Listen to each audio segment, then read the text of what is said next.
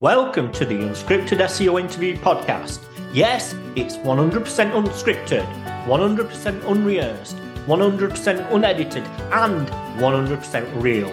I'm your host, Mark A. Preston. If, um, say, you are working on a brand nobody's heard of, what are the three things you should be mindful of as an SEO? Um, one is how do I, where do I start with the because there's so many ways you can you can you can phrase this or so many um, different shades of this.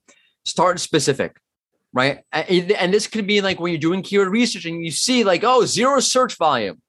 I'm not doing that. No, start start with that because it's really when searching is kind of like a courtship.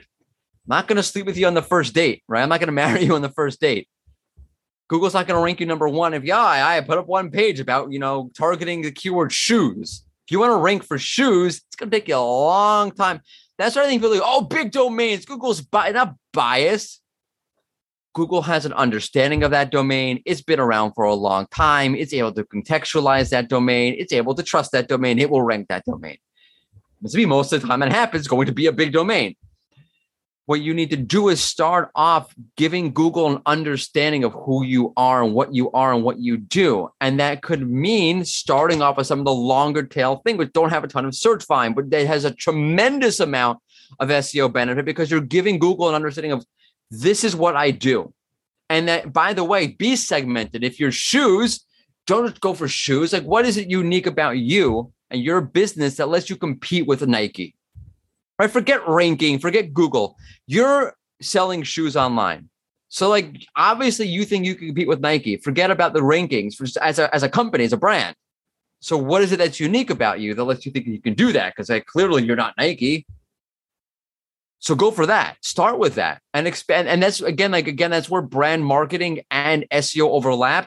You wouldn't start going for shoes as your brand and do your brand marketing. You would start with the niche. Like, what do I?